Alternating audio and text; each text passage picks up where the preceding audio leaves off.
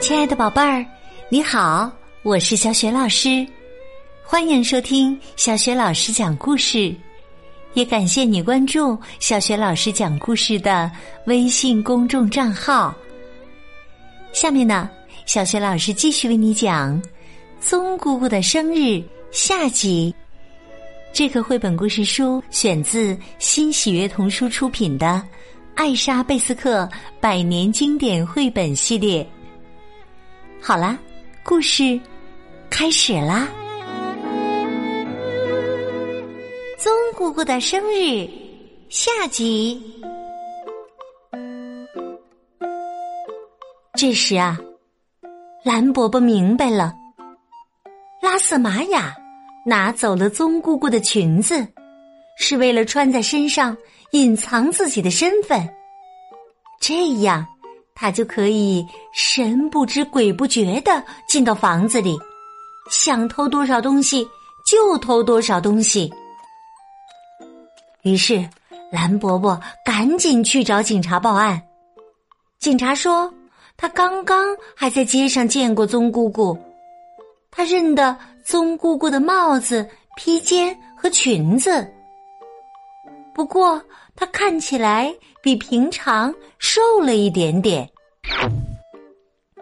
警察和蓝伯伯一下子就明白了，那个人肯定就是小偷，因为宗姑姑一直都在家里躺着呢。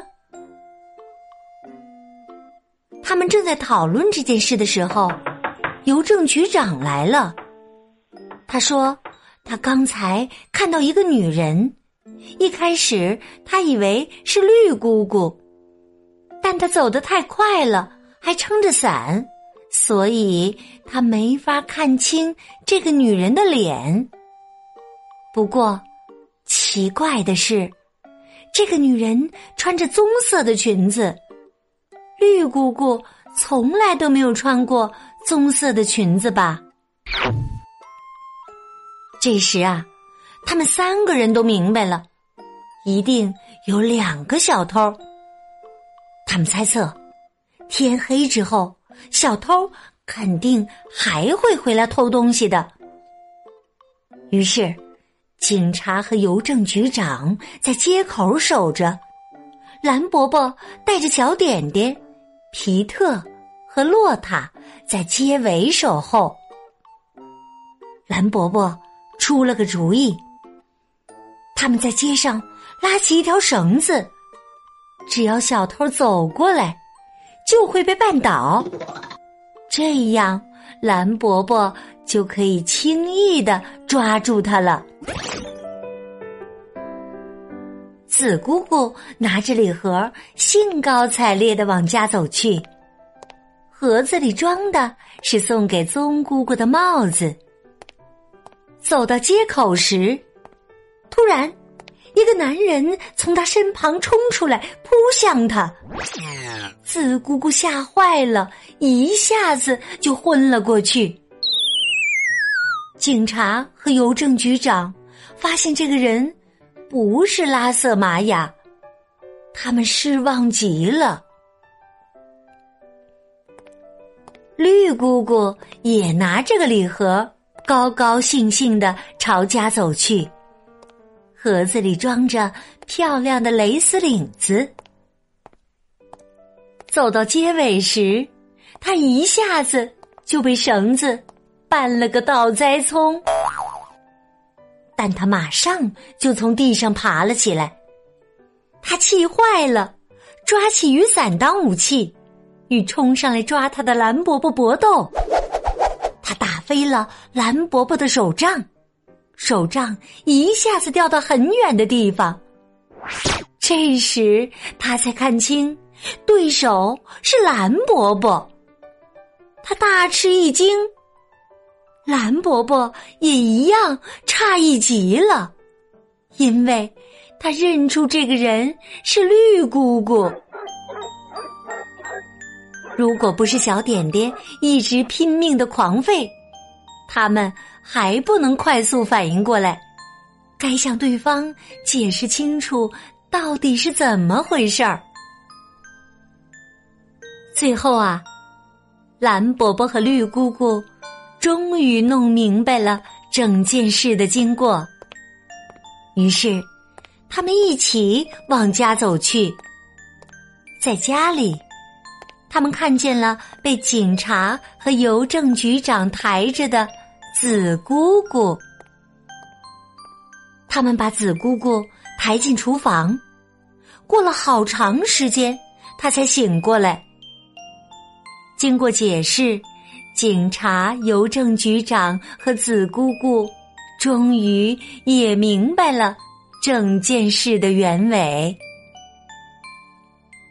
但是，宗姑姑这时还在自己的房间里，他急不可耐的想知道，他们到底有没有抓住拉瑟玛雅。过了一会儿。只见绿姑姑和紫姑姑拿着她的裙子，来到她的房间里，告诉她，他们只是想拿她的衣服去缝补一下，因为裙子有点开线了。蓝伯伯隔着门喊话，让他不要担心。他已经和警察、邮政局长一起把小偷的事情处理好了。宗姑姑好奇的快要爆炸了。要不是洛塔悄悄告诉他，这一切都是个巨大的秘密，到他生日那天就会揭开谜底，他根本就平静不下来。宗姑姑的生日总算到了，这是有史以来最成功的一个生日了。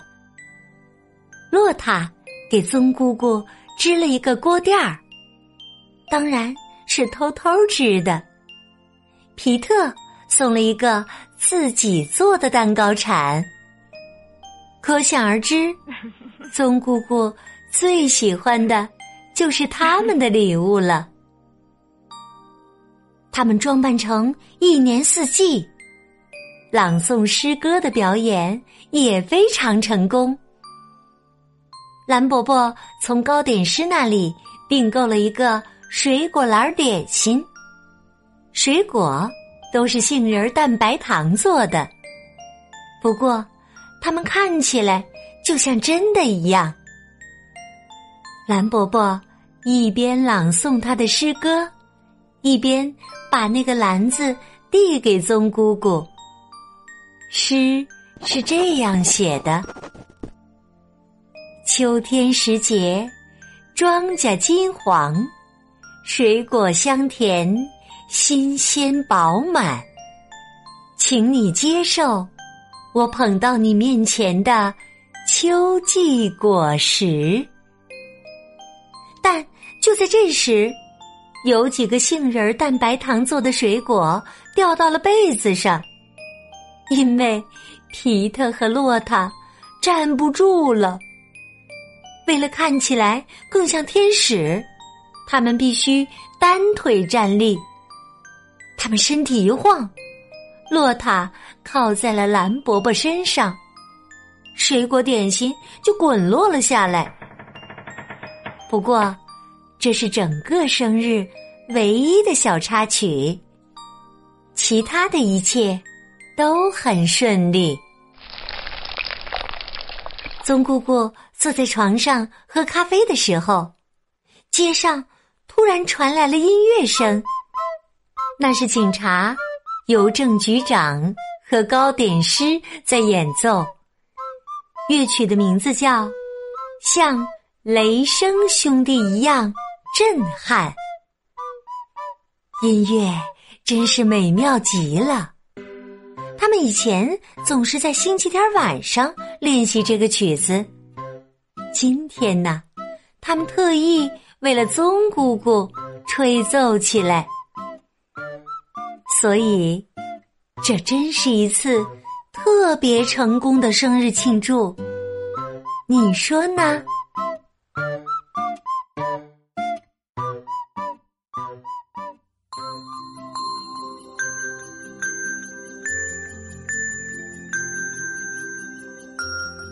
好啦，亲爱的小耳朵，刚刚你听到的是小学老师为你讲的绘本故事《棕姑姑的生日》，选自新喜悦童书出版的《艾莎贝斯克百年经典绘本系列》。